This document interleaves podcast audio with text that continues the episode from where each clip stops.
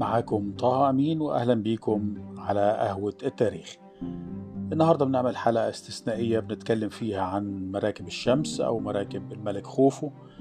بمناسبة الحدث الكبير بنقل المراكب النهاردة 5 8 2021 والحقيقة أنه مراكب الملك خوفو أو مراكب الشمس من أهم الآثار المصرية اللي بتعود لعصر الدولة القديمة عصر الأسرة الرابعة اللي هو عصر الملك خوفو. وهو نفس العصر الذي تم فيه بناء الأهرامات المصرية الشهيرة في الجيزة خوفو وخفرع ومين كاورع.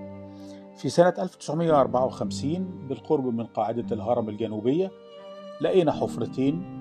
الاتنين كانوا حفرتين مقفولين ومسقوفين بالأخشاب ومغطى بالحجارة وعلى الحجارة وجدنا نقوش وكتابات كتبها العمال اللي قاموا بدفن الأشياء اللي وجدناها في الداخل. في الحفرتين دول وجدنا مركبين مصنوعين من خشب الأرز بيعودوا إلى عصر الملك خوفو. إحدى هاتين المركبتين كانت يمكن إخراجها ويمكن إعادة تركيبها مرة أخرى لأنها كانت مقطعة إلى أجزاء بينما المركبة الثانية كانت يعني متهالكة تماما وكان من الصعب نقلها وكان من الصعب حتى لمس بعض أجزاء منها. واللي عمل الاكتشاف دوت كان السيد كمال الملاخ أحد أهم الباحثين في تاريخ الآثار المصرية واللي قام بإعادة تركيب مركب خوفو هو السيد أحمد يوسف كبير المرممين اللي كان بيشتغل مع السيد كمال الملاخ. تم إعادة تركيب مركب الشمس الأولى اللي هي مركب الملك خوفو فوصل طولها ل 42 متر والحقيقة طبعا يعني ثار فورا الخلاف بين العلماء. هل هي مركب الملك خوفو التي كان يستخدمها في حياته؟ ودفنت بجواره كعادة المصريين القدماء في دفن الأثاث الخاص بالميت بجواره؟ ولا هي مركب صنعت فقط لتكون مركب جنائزية؟ يعني تستخدم لنقل جثمان الملك من الضفة الشرقية إلى الضفة الغربية للنيل حيث سيتم دفنه؟ ولا هي مركب بتعتبر مركب رمزية وعشان كده أطلقوا عليها اسم مركب الشمس لتتصل بالقصة الشهيرة اللي كان المصريين القدماء بيؤمنوا بيها وهي إن البعث للموتى في العالم الآخر يشبه بعث الشمس كل يوم. وكانوا المصريين القدماء بيعتقدوا أن الشمس حين تشرق في الصباح فهي تشرق لأن الإله خبري وهو الإله الذي على شكل الجعران يقوم بدفع الشمس فتظهر كل صباح وتنير العالم بضوئها وبحرارتها.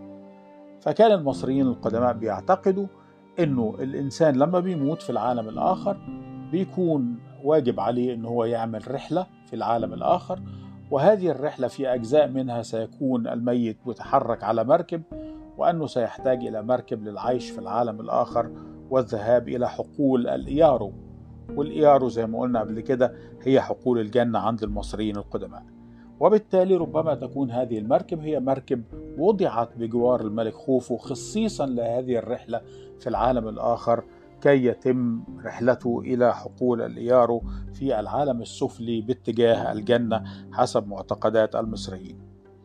الحقيقة إن إحنا وجدنا حفر كثيرة جدا حوالين الأهرامات طبعا المنطقة نفسها منطقة كثيفة الآثار ومنطقة فيها أهرامات كثيرة من ضمنها هرم الملك خوفو وهرم الملك خفرع ومينكا ورع وأهرام الملكات وبعض الأهرام الصغيرة الخاصة بالأسرة الحاكمة في ذلك الوقت.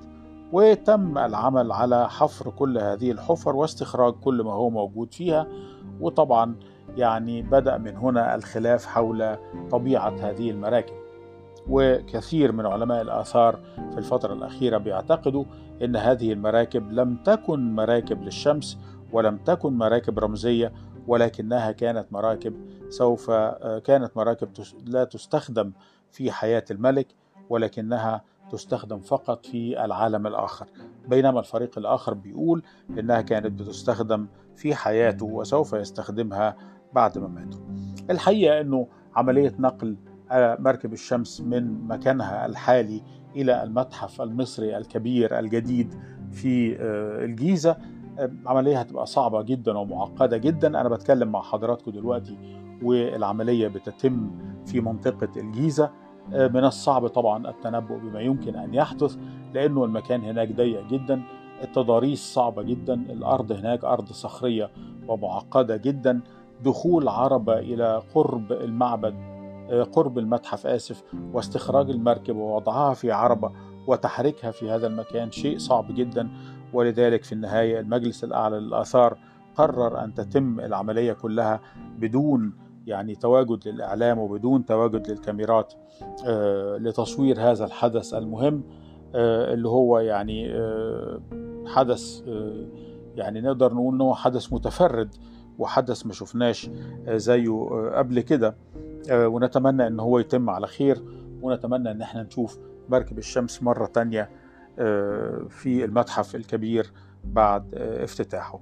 المركب من الحاجات المهمة جدا الحدث من الأحداث المهمة جدا والعالم كله ينتظر ما سيحدث وينتظر أن يرى مركب الملك خوفو في مكانها الجديد في متحف المصري الكبير الجديد. شكرا لحضراتكم على حسن الاستماع. كان معكم طه أمين. على قهوة التاريخ.